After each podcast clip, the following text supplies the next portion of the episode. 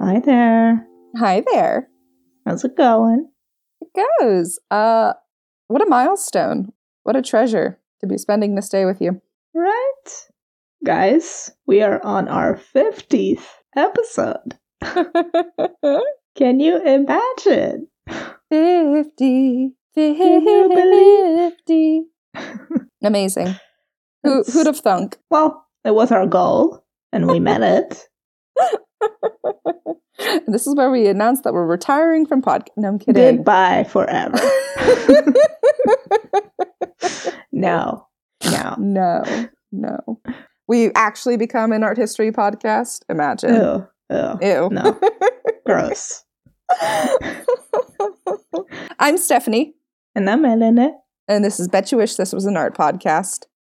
Welcome Welcome. to our 50th Uh, episode. We've done a lot to change things up, haven't we? I would say so. A new a new intro, a new a new year. Although the year thing has been happening. It's been a, a bit, but has Okay. it? Everything is so much. I'm still sick, so That's to be expected. that is to be expected. That is a comforting expected. Yeah. It's a constant in our lives. it is my constant, that's for sure. um, and much like uh, a lot of our promises, I lied to you, Elena, and we are actually going to talk about Europe. Ugh, I know. okay. I'm sorry. Fine. I'll make we it talk up. about communism? no, there's no communism in this one. Whew, thank God. In fact, we're not even going to talk about the 20th century outside of problematic views and opinions that the 20th century always has. Ooh. It'll be easy. It'll it'll come naturally to us. It'll be gentle. It'll be wonderful. We're I'm uh, excited. going to talk about an artist we've technically already talked about today when we did the Women Artists Month. Remember that? That's Remember, that's remember true. a hundred years ago, back when we first started off, and we used social media to like talk about things and artists. Remember, Uh, what? That happened? remember energy. no. Who's I don't know her. back when we did the oh golly, the why were there no great women artists series Yes. back in 2019 through 2020, early 2020, the the good old days. The good old Um, days. we actually did. Oh, I'm looking at the dates right now. This is technically an anniversary. Yeah. technically, technically, because we did the Great Women Artists for Valentine's Day. Okay. And then the following week, we actually kicked off our Women Artists series with Artemisia Gentileschi. Aw, that's lovely. If you uh if you're curious to see what that series looked like, which covers a lot of our favorite female artists, it's like 15 female artists over a, a span a span a span of 15 days, I think. Yeah. Something like that. Yeah. Between episode 4 and episode 5.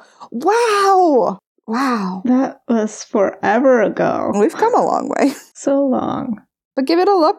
Give it a little look sees. It's actually very good. Um, it's on our Instagram and and uh, and and and and and and on our Twitter. Yes. It's very good. It is lovely. And this theme is as well. I just you know it it reminds me that uh much like our women our why were there no great women artists episode, which I think kind of started the framework for why we talk about the things we do. I think it's Mhm. nice to to come back to some of our our favorite female artists, and especially starting with one that we used to kick off last year's uh, reflection corner. Artemisia Gentileschi.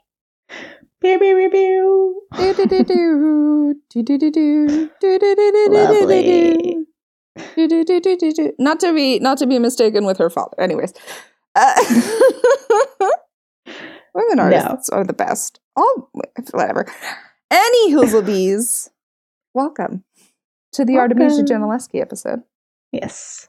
Artemisia Gentileschi or Artemisia Lomi uh, was uh, basically this Italian Baroque painter that prominent in the 17th century, beginning to mid 17th century. And she has only started to get popular in the 20th and 21st centuries because after she died in 1656, her name was kind of hidden, or it was like basically the style she painted uh, in was no longer popular, so her name was swept under the rug. Mm-hmm. But recently, she has been getting more and more prominence, and now she is quite popular in a sense that she is getting, or she got recently, a very like solo exhibition in the National Gallery in London, which we will talk about a little later in the A episode. little, a little later. But she was she was fantastic She's so cool. Yeah. in every sense of the world word. I think I think we got a feeling that most artists, most people, most artists during this time, especially like working in Florence, are a little bit dramatic, A and she little fits bit. right in. Yeah. I think she, for, for me, she's a woman who knew her worth and her power and used it, knew it was different from the male power thing that is on the side. She Mhm. knew she had like disadvantages because she was a woman, but she used her skill and her cunning and talent and just like her personality to still make a name for herself in that world and still like rise quite high for a female artist of the 17th century. It's it's tough to be woman, especially in 17th century. yeah. but it's cool, guys. Don't worry about it. Fine. We're only gonna repeat that 67 more times. Yep. it's fine. I don't know what you're talking about. It's fine.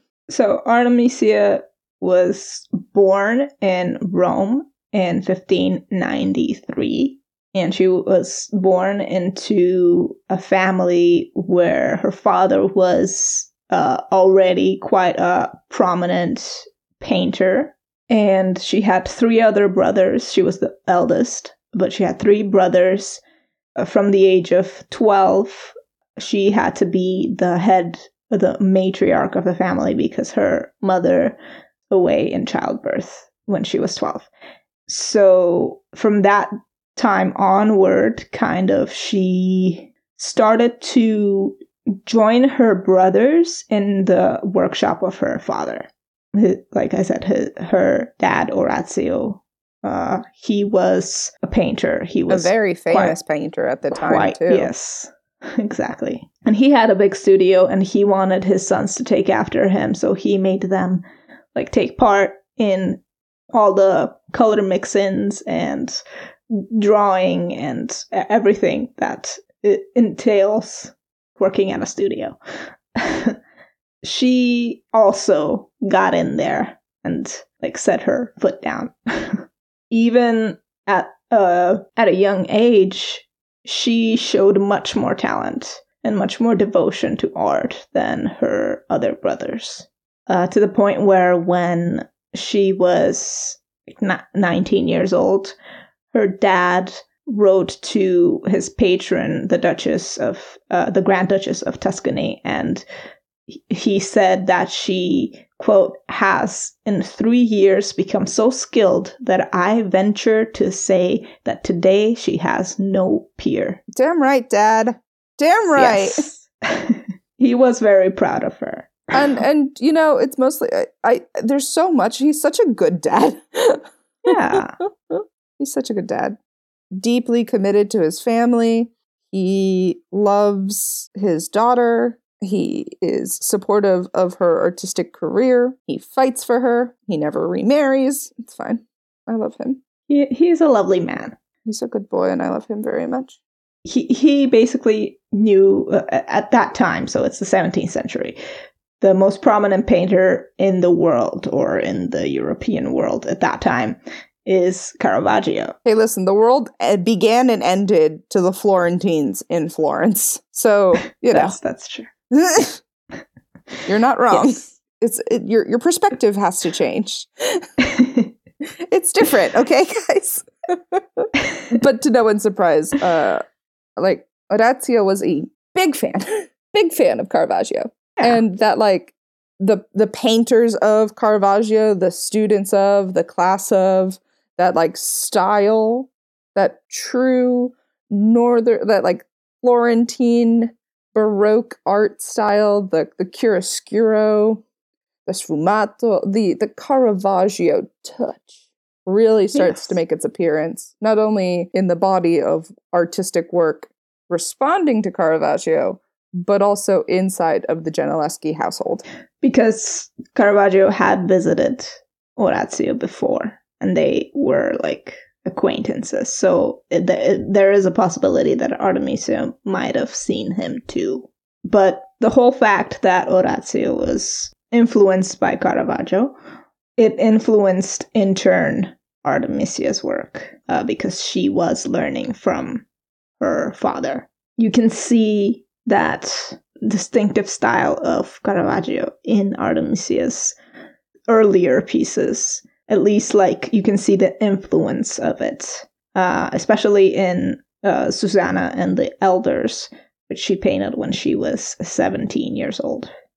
You know what though? You could be old. impressed by that. I see a lot a lot of kids on the, on the TikTok that do just about the same level of absurd goodness. So, you know what I think it is? It's just if you have love and support and a space and access to supplies and and youthful energy, there's nothing that these these Gen Z kids can't do, honestly, and That's Artemisia That's proves fair. that. that's that's fair and true. Holy shit. Holy shit. It's just it's absurd. Yeah, it's I like mean, be- oh, a highly complicated and over detailed piece. Don't mind me. God, there's a 19 year old I follow on Instagram. No, on well, on Instagram, but also on YouTube, and I just I want to scream every time I see fantastic pieces. 23 year olds who are out here being like, yeah, so I own my own house, and it's like, who are? I'm very happy for them. They intimidate the hell out of me. That is where I respond from. That is where my I am responding from. that's fair. So yeah, so 17 year old Artemisia can do whatever the fuck she wants. She'd be a killer on TikTok. She 100% would. But yeah, this Susanna and the Elders piece is uh holy shit. is very good. And the fact is, this is one of her, I think, most famous paintings today. At least of her early work, yeah. I think this and Ju- Judith beheading Holofernes are the most popular works by her. You know what? Uh, that's fair, actually. Yeah. Oh, God, it's just it's so cool. Uh, this piece though is phenomenal in a couple of different ways, but more importantly, let's get into like what Susanna and the Elders was. I we've talked about this before.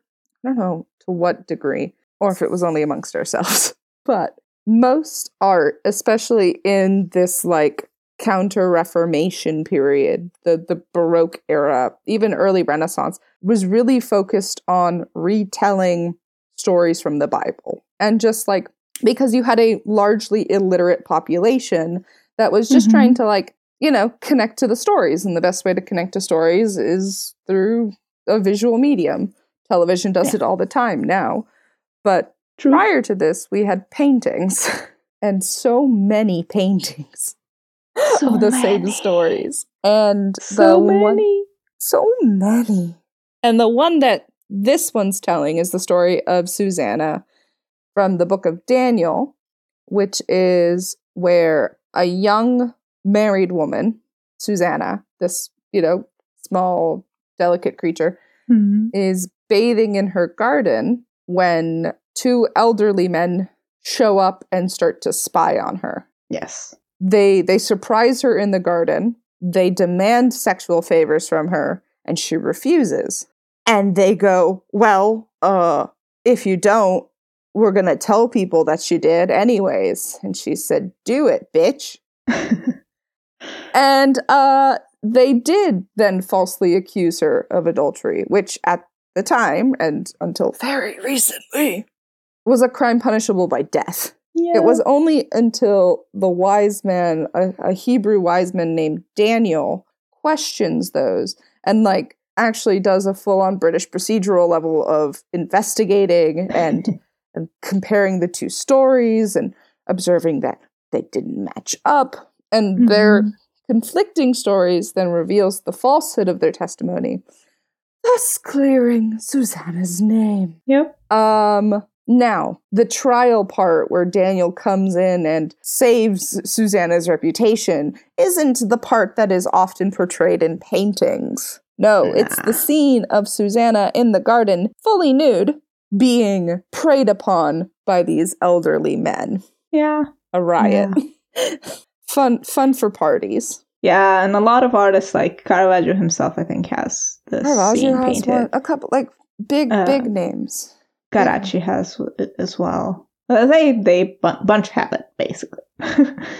If, and if, if you can think of an artist at the time, they probably have a Susanna painting. essentially, Rubens has one. I mean, like everyone. has- Rubens, yes. This is the worst of all. I think. have you seen it? The the Rubens painting. Have you seen it? Where he's like, they're literally looking up from between her legs, and it's just like, why is this? A thing. Why? why this? Why is this a thing? but yeah, all of those uh, paintings, all of the other paintings, are kind of depicted in a way where Susanna is this delicate, seductive young lady who is uh, like shyly turning away or allowing these men to look at her, and sometimes she even looks out from the painting and just is like she's always sitting in a garden too or something like that by by a pond or something bathing.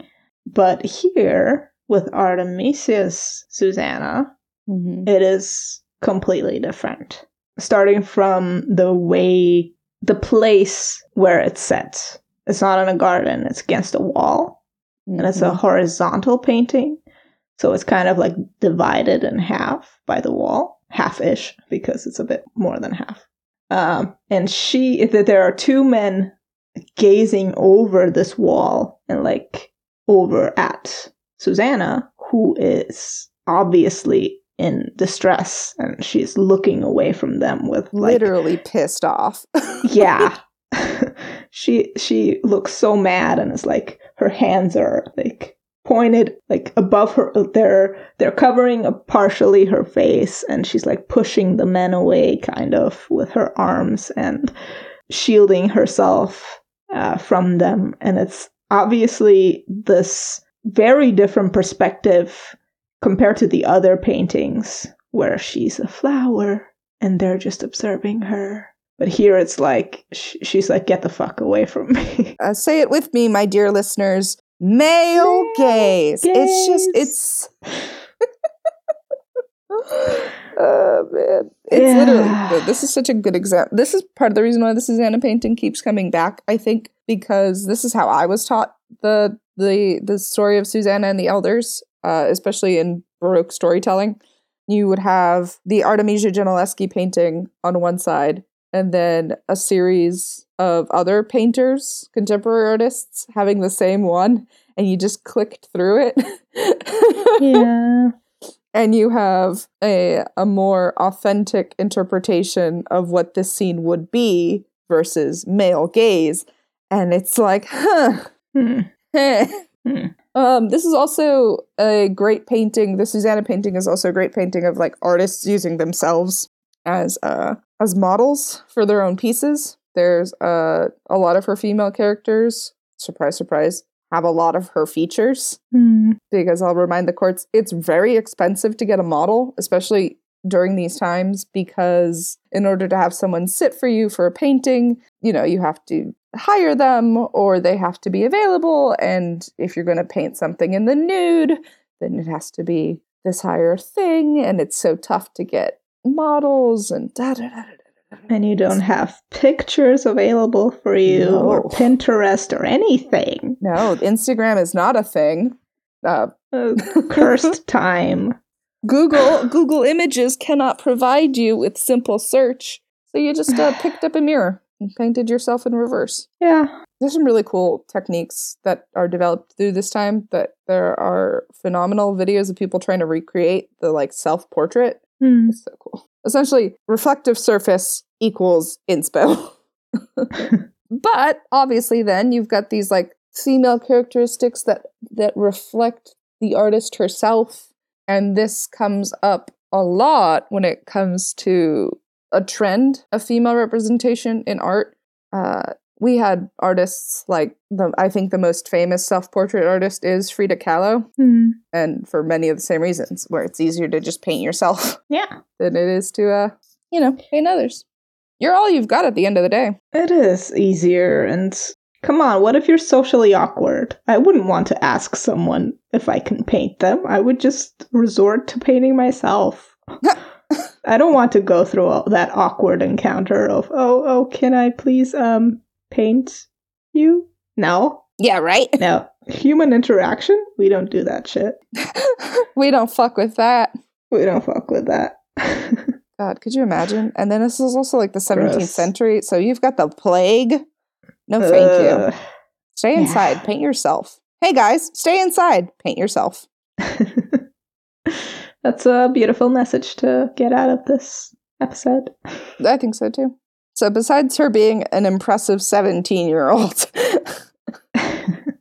as as all 17 year olds quietly are let's be honest you couldn't pay me enough money to be a teenager again in any period of time No, no, no, no. No, no, no, thank you. No. No, thank you In 1611, there was an incident that happened uh, yeah. uh, that we have to mention, at least in passing. so it's it's only because literally the year after uh completing Susanna and the Elders. So Yeah. 1610 she finishes Susanna and the Elders. She's 17. And then So, Orazio had this friend called Agostino Tassi, and he was essentially helping Orazio in, in this project, uh, working on a fresco.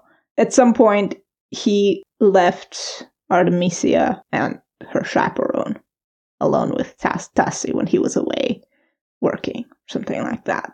And uh, Tassi took advantage of Artemisia and raped her e- eventually this case led up to a tr- trial and in that trial das- Tassi was sentenced to exile but the sentence was never carried out because of course it wasn't So it was- I love the exile. Uh, more people should be sent into exile. TBQH. that's fair Exile is a great is a great one. Like you leave. and are not allowed back Yeah, but you're you're gone. so it doesn't matter. You've left. Goodbye. Good day, sir. Yeah. Now, granted, typically you're you're exiled to like an island or a deserted area, and you essentially starve to death. But We're not going to get into the finer details of what happened in the trial. Everything is available on Wikipedia if you want to view it. It's just not something we think is that relevant to Artemisia's artistic career as well as life later on, even though this was a big moment. Historically speaking, this kind of assault, like rape, was not viewed as violation of a, a woman, but more a violation of the pride of the family, right, like the honor of the family. And you can see that expressed even from Artemisia herself during this case. The reason that they even ended up in trial was because Tassi refused to marry her after he raped her and kept having sexual relations with her. hmm Um, and later on in the 20th century in the 21st century, the theme of Artemisia being a victim of rape has been played up so much that it's just, it blinds you. It kind of puts a veil over the rest of her life. And it's like this is the only thing she that happened to her and that she did. And we have to that, that's that's basically how it was presented for a long long time. Yeah. and it's like no. Not fair. it's not fair. Her life didn't begin or end with rape. It was something that happened to her. It was a big thing of course. But it did not define her she wasn't a victim of it and to see her that way is completely like diminishing her rest of her career which is only just beginning and we're not going to talk more about this case It's just upsetting. I think what also Yeah. really gets upsetting is the fact that like the trial itself, we think trials now are hyper invasive and frustrating and upsetting. They definitely uh, did all that, which was bad. And then she also was put through thumb screws just to make sure she wasn't lying. yeah and that was a normal thing I will say that the uh, the discovery that Tassi had planned to murder his wife and was sleeping with his sister in law and also wanted to steal paintings, yeah all that other fun hot goss. He was shite. he, he sucked. We hate we to see it. And we don't want to see it, so we're moving forward. So we're already past this because soon after the trial, uh, Gentileschi gets married Very soon after it. to to a bad artist, Yeah. but a good Yeah. husband, probably. Well, Eh, he su- he supported her affair. that's all we can ask for, honestly. Are we promoting affairs? What? I don't know. I don't know, Elena. I don't know. There's there's no there's no like there's no hero in this, and it sucks. well, Artemisia is the hero. Ish. Not really. She was great, but she was also feisty and awesome in her own way. but let's, uh, yeah, she gets married to this painter from Florence and they move to Florence. Kind of the fact that she is away from Rome works in her favor, that she can kind of start, uh, like, not start over, but start apart from her trial. and with a vengeance. Yes. she essentially starts becoming a successful court painter. This is not the time when the church would hire anyone other than a man. so her, her only like the only way she could make money from art was to be a court painter and to make commissions for different people. That's why she went out of her way to get good patrons. And that's why she moved around a lot to get even more new patrons so that she could actually make money off of her uh, career. The fact is, she didn't make a lot of money and she was still struggling financially for a long time. But that's the artist life, I guess. I mean, uh, struggling artist. Uh, but no, yeah, it was all kind of rigged against her, but she did persevere. She gave birth to five children, but only one survived to adulthood. Um, which you know what, it checks out. yeah, it's very And sad. the odds. Yeah. And her daughter, the one who survived, Prudencia, she was also a painter uh, and took after her mother.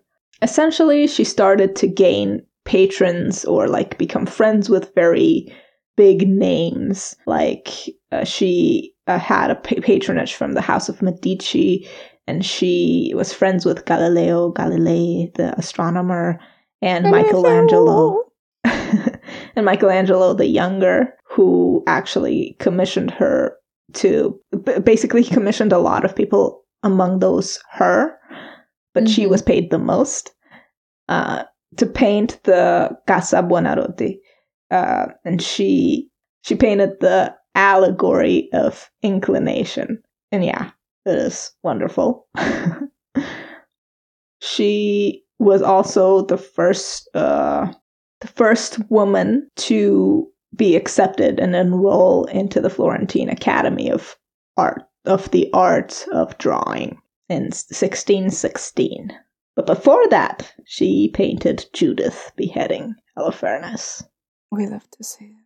So this is probably one of the most famous paintings of Yeah. this this particular scene, the story of Judith slaying Holofernes. Um, Mhm. it's probably one of the Artemisia Gentileschi's most famous works.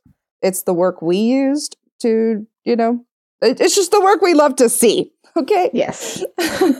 it's a it's a great quote unquote femme fatale imagery. It it's used in so many different ways, shapes, and forms. And like Artemisia herself created like six different variations, but there are probably more. But it's fine. Probably. It's fine. Uh, it's just so cool. It's very cool. So context.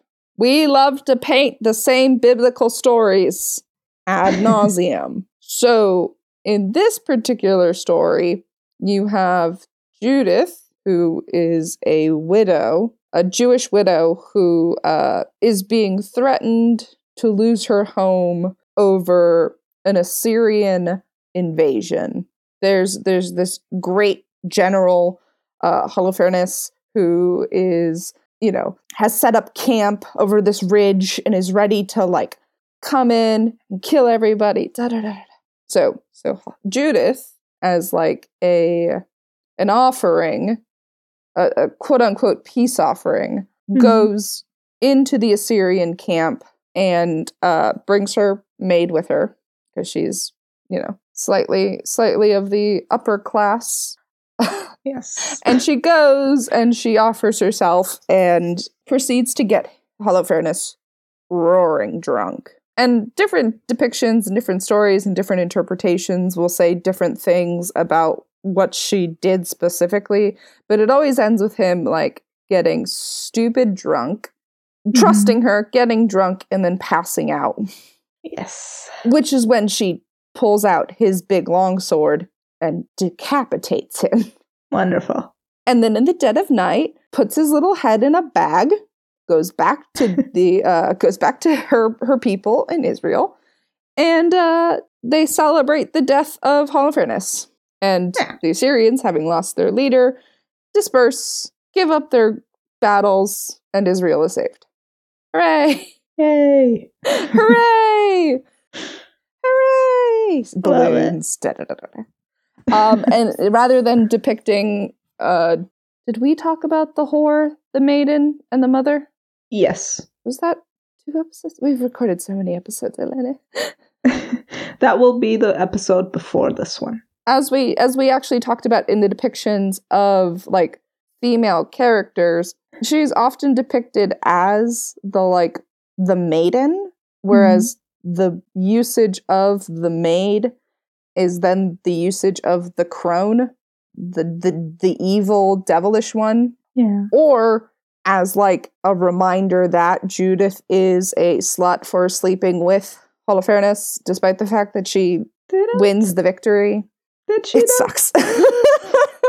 Depending on whose interpretation you're looking at, it sucks. But in this Yeah. one, there's there's real power behind it. The the action doesn't shy away from the the violence of it. There's also a lot of depictions of Judith and Holofernes where it's just Judith with the head of Holofernes. Very cool. But that's a very passive role, whereas this is a very active role in decapitating this man. Hmm. Yeah. And Caravaggio has a similar version, uh, near, near identical.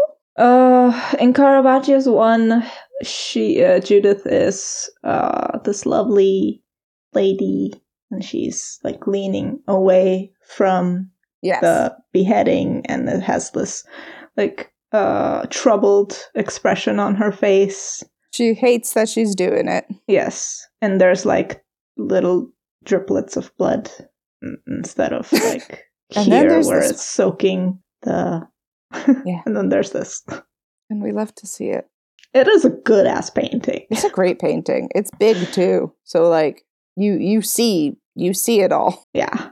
Um, this is kind of this painting is used a lot in later times to say that she is depicting her own rage from her own Eh. rape, but the story is completely different. So I don't understand why the comparison. I mean, I uh, I eh, think it's been adopted to represent like overcoming abusers and because of the fact that Artemisia had been raped that it's just it's a very easy like connection to make because the actual nuance of Artemisia's attack is just it's because of the fact that her story is a little bit more nuanced than man attacked girl, girl then tried to get help and was ignored. Um, because of the fact that there was the time the, the time lapse and because the trial really only went through or largely went through because of the fact that uh Tassi just didn't want to get married or Tassi didn't want to like divorce his wife. yeah. Yeah. but he'd kill her, but he wouldn't divorce her. So No. it's, it's complicated. Make It's up your mind, sir. Uh, just because he's trash doesn't mean trash. that J- Artemisia's like re- Artemisia's resentment towards her trial and the rape is different than the stories that she's telling. She's just she's taking away a very romantic and very delicate, you know, interpretation of it through her work and allowing for a lot more raw and powerful emotion. She's she's channeling a lot of things, but I don't think she's channeling the rape. I think the rape is a part of her story. I think the rape isn't like what motivates her art. Yeah. Uh, Yes. she's not she's Yeah. just she's just trying to push against the stereotypical feminine, you know, which is what she was doing her entire life. This this concept of like sensitivity and timidness and weakness and moved more towards rebellion and and power and courage and stop stop with the male gaze. Just stop it. Yeah. It's fine. She's just a very modern woman in a very ancient time. Essentially. But she did she did go with the fashion of the times. Sure. In the sense that all of her in all of her paintings, the people she portrays are wearing clothes of the fashion of that day. Elena, we are never going to put people into other outfits. It's it's contemporary or bust. Yeah. Yeah. It was contemporary for her time. Um yeah, we talked about how she has been influenced uh by Caravaggio. And the As we all thing are. yeah, I mean the things that He's she, a messy bitch, but we're here for it. Yes. Go listen to our Caravaggio episode.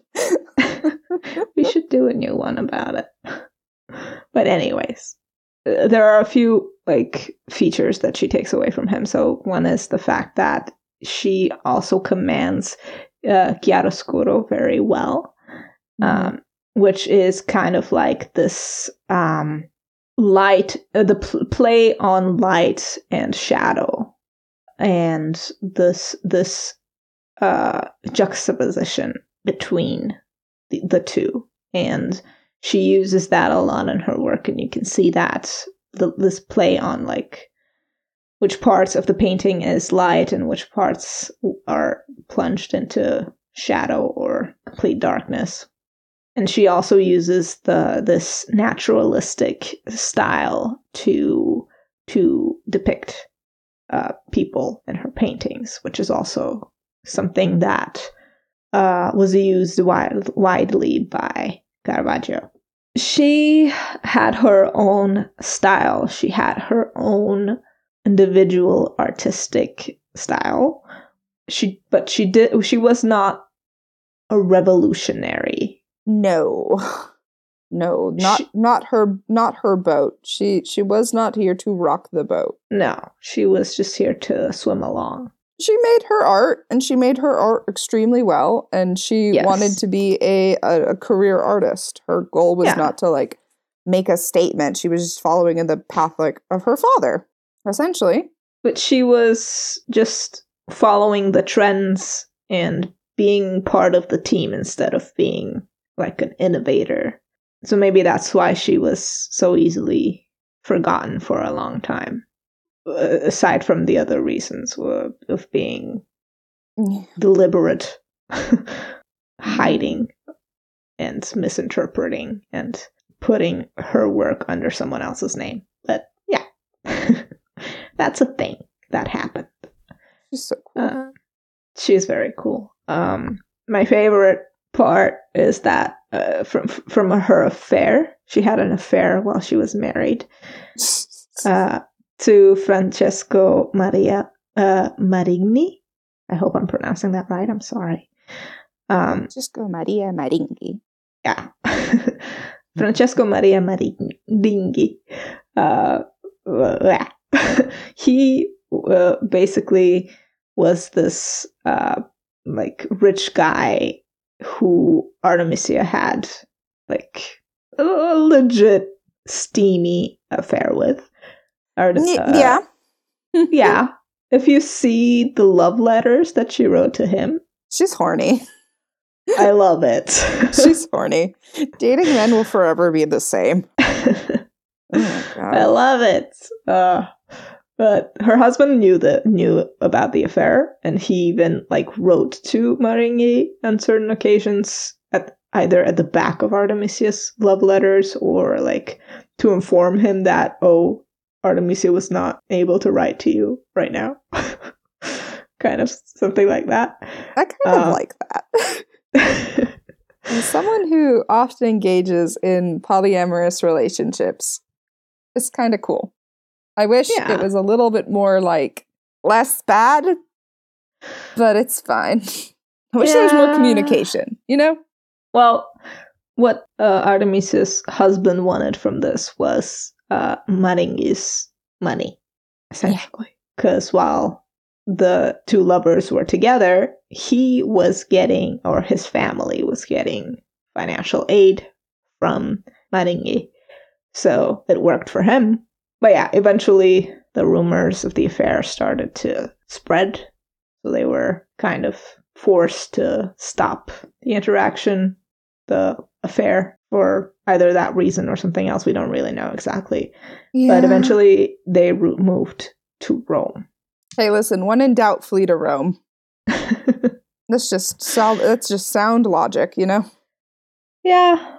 Around this time, so this is the 1620s, 1624 to be more exact, where Gen- uh, Gentileschi and her husband kind of separated. We don't know what happened, and there's literally no mention of him e- ever after in any documents that we have access to now. So he kind of poofed into the air, uh, but her career uh, went on. she Thrived. She fucking thrived. she She's thrived. so cool. Yes.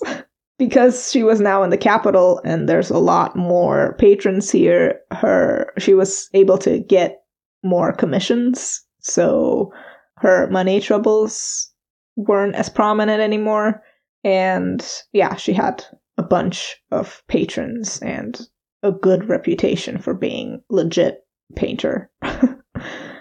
Mhm. She went to Venice for a while, where she also had some commissions, and then she went to Naples, and she stayed in Naples from then on, kind of, even though she did not like the city, in her own words. She thought it was too crowded, poor, and violent. But she she she literally like spends the rest of her life, her career and her life just traveling and finding new commissions and being taken Yeah. up by different courts and being traveled, you know, transported to different royal houses and working for certain nobilities.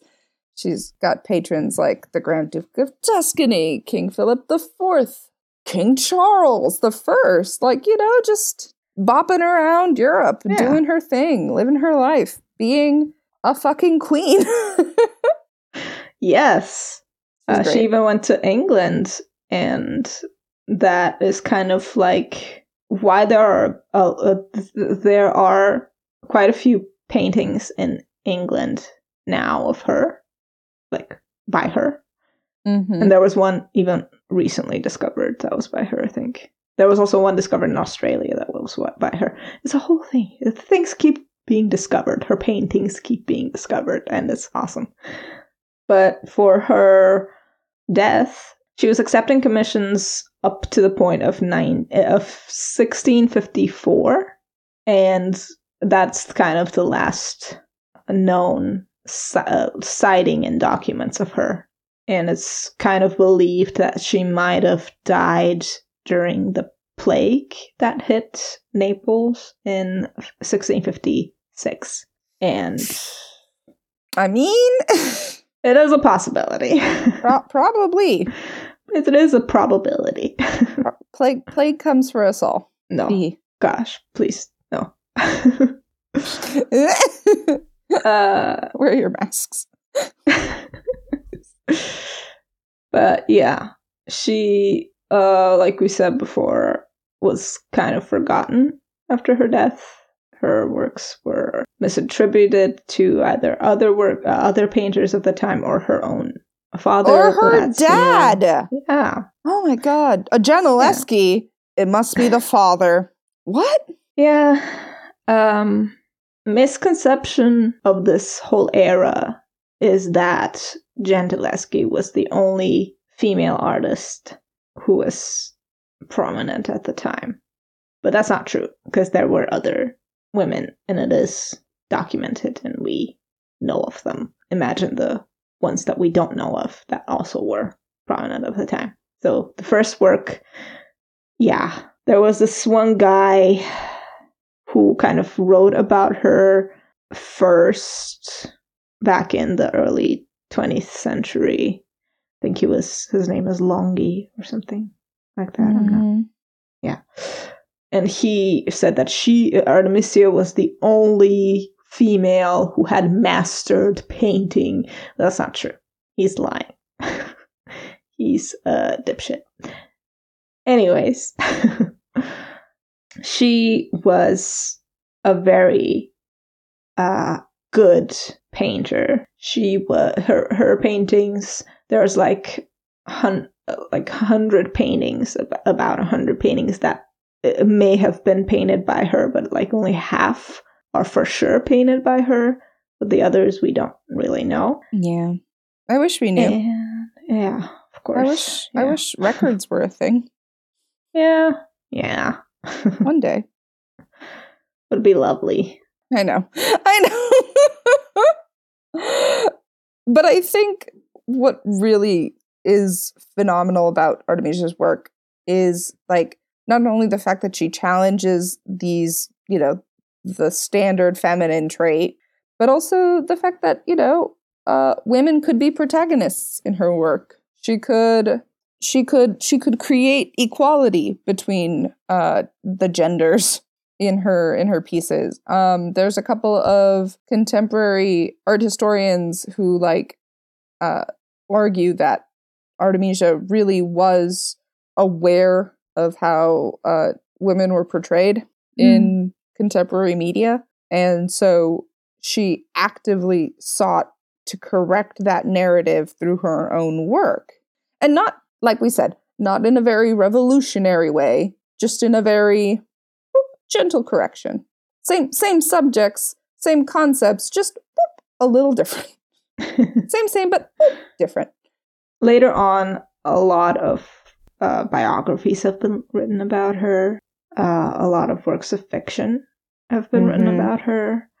Uh, there was a movie from the 40s about her. Which I didn't know about. I didn't realize that there was a an Artemisia movie. Yeah, apparently. I didn't know Apparently. either. Uh, and kind of essentially in the 70s, she started uh, uh, she started to be viewed a, a little differently again when Linda Nochlin uh, released her article, uh, Why Have There Been No Great Women Artists? Which we all know. which we've discussed. yeah. Um, and also she, uh, so Nochlin and Sutherland Harris kind of curated this uh, exhibition, this landmark survey called Women Artists 1550 to 1950. And in that, uh, there was like several of Artemisia's works, like half a dozen of her works. And this was kind of the first time that Artemisia's works were being viewed, like a, a few of them together, because like they they were in museums, but they were like singular. So now it was more uh, a unit. Yeah. and yeah, uh, this was like the time when she was also adopted by the feminist movement. Uh, Which fair, essentially, yeah, yeah. fair. but but Fair. this is also this is also the second wave feminist. Uh, Less movement. exciting, but I mean, you know, you gotta start somewhere. Eh, well, I know. well, her adoption by the feminist movement also contributed to this massive focus on her uh, rape and her trial. And then later on, even to this day, there are articles being released connecting her to the Me Too movement. Um, which is, I mean, she, she she would be an advocate if she were she were from this time yes. Oh yeah, thousand percent. and that's fine. But to only view her as a woman who was raped is not a way I- to view I her. know. Yeah. Uh, I really, I really like that the Artemisia narrative is moving away from rape survivor to yeah, badass bitch. I'm glad. Yeah. I'm glad that is gently changing. I know that there are some, you know, there are still some schools of thought that associate the two, and you can have both in both hands. You know, you can have one in one hand and one in the other, and hold them, but they can still be separate things that comprise the complicated and fabulous, you know, complicated person that Artemisia was. yeah. She's just great. Please understand. Uh, she's It awesome. sucks to exist in in time in general. It sucked more when we didn't have Wi-Fi. Oh yeah, would not want to live in that time. No, Um, would not. I would be bored out of my mind. I don't. You'd write books. You'd write music. You'd be a court musician until you were married, I guess, or until you disguised. Ooh, you you pretended that you uh weren't you weren't a woman. You could could disguise yourself as a man. I could do that. What would Georgia be like in the 1600s? Oof. Paint us a word picture. oh. what, Um. what would be in store for for uh, Elena from the 16th good. century? Oh gosh, those were the times of heavy, heavy war. but So we'd all be dead from the plague. That's right. We didn't have plague. You didn't have plague? No, I I don't think we did. No, it, it didn't get there. Huh. We we were we were fine. Maybe one or two cases, but they might have been killed. but yeah, I don't I, I don't think we had the plague. Don't quote me on this, but I don't think we had the plague. a Georgian historian comes out of nowhere. Georgian Uh. historian comes out of nowhere and is like, I can't believe you didn't know about the plague of 1640. It's. Honestly, my Georgian history needs a lot of work. I haven't read anything of it in a while, so Are you going to make a career change? Is this what you're dying to tell me on our 50th episode? a, a what change? No, a career change, a life change, Oh. a, a historian lens. No. I like being a non-art history art historian. God bless. Oh man. And I couldn't be more grateful to do this kind of stuff with you. yeah, me too. But wait, there's more. No. No. I was trying to free us, lady. no. Um, I just want to mention that there was uh, like the first major exhibition of Artemisia Gentileschi um, in uh, from 3rd October 2020 and it ran until the 24th of 20 uh, January 2021. We We- just missed it. We are pre-recording this so I do not know if it was moved to a later date. It probably won't But- be, realistically. Yeah, probably not. uh, yeah, this is kind of it, it brings together a lot of her works, like thirty of her pieces, uh, and this is like the first time, the first time in the history of uh, London's National Gallery that there's a major solo female artist exhibition. They almost have like a 200 year history. And this is the first time. Remember this and hold them accountable for it. But yeah, she did have an exhibition. I don't know what else to say. Do you want to say something else? I'm really pissed at the uh, curator.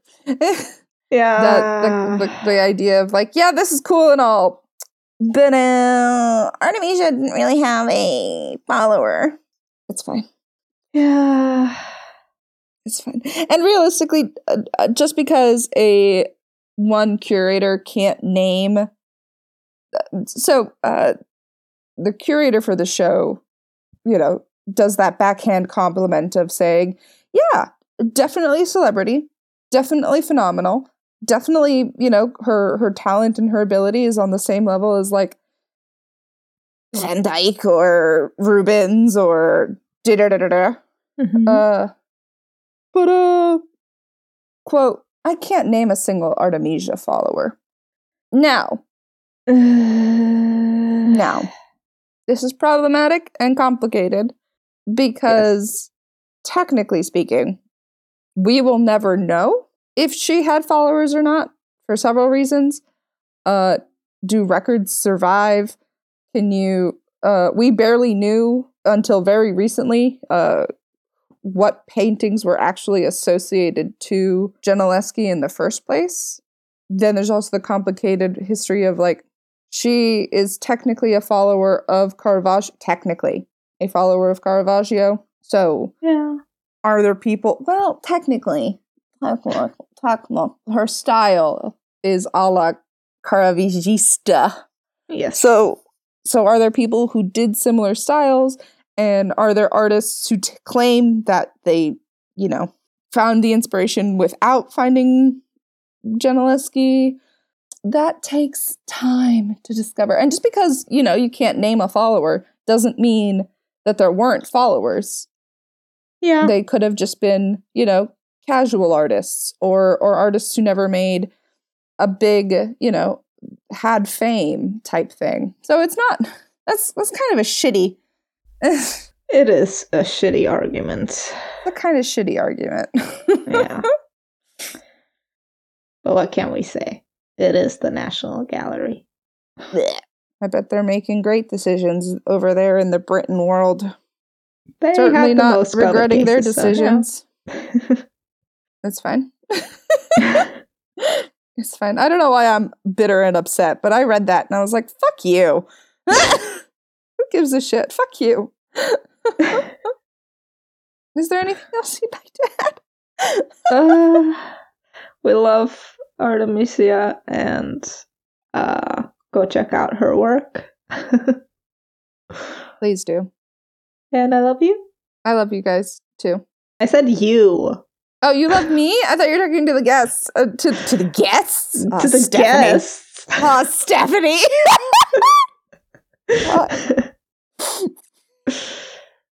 okay, fine. Don't say you love me too. I love you so much. Don't do this to me, babe.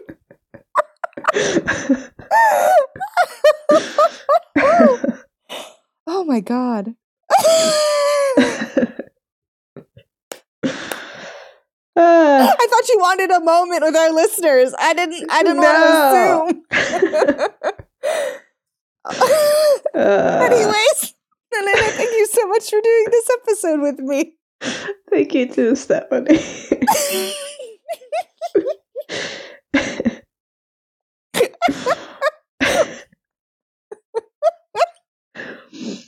uh, I'm tearing what up. a spicy, uh, what a spicy Valentine's Day content we like to provide here at Pie Yes. God, that's funny. Oh my god. Anyways. Oh gosh. Oh man. Whew. Oh man. That's it. That's a Gentileschi episode. We've done it. We've done it. 50. God bless her. Yes. We're gonna do some really cool things for uh moving forward, guys. Tw- Yes. 50. 50. 50. Woo. Woo. A whole ass 50. Can you believe? No, I can't believe it. And for other unbelievable things that I can't believe, like your love for me, as well as updates, newsletters, transcripts, blog posts, and more, head on over to our website at bywrpod.com. You can also find us at BYWArtPod on Instagram, where I declare my love for Stephanie. Or on BYWRpod on Twitter, where I promptly ignore these uh, celebratory affections of love. You can also email us at bywrpod at gmail.com. And of course, you can check us out on Patreon. Our Patreon is the best way to send us love letters. If you like the work that we're doing here at BIWAP, Come say hi. wash your hands. Don't touch your face. Wear a fucking mask. Love your Oh. friends. God. Uh, be married to your podcast co-host. Yes, and then divorce her promptly. No, and don't let her. Do not sign those papers. Plan to murder your wife instead. Are you gonna murder me? Only if you try to divorce me. And remember, when in doubt. titty out. Thanks, guys. Bye. Bye.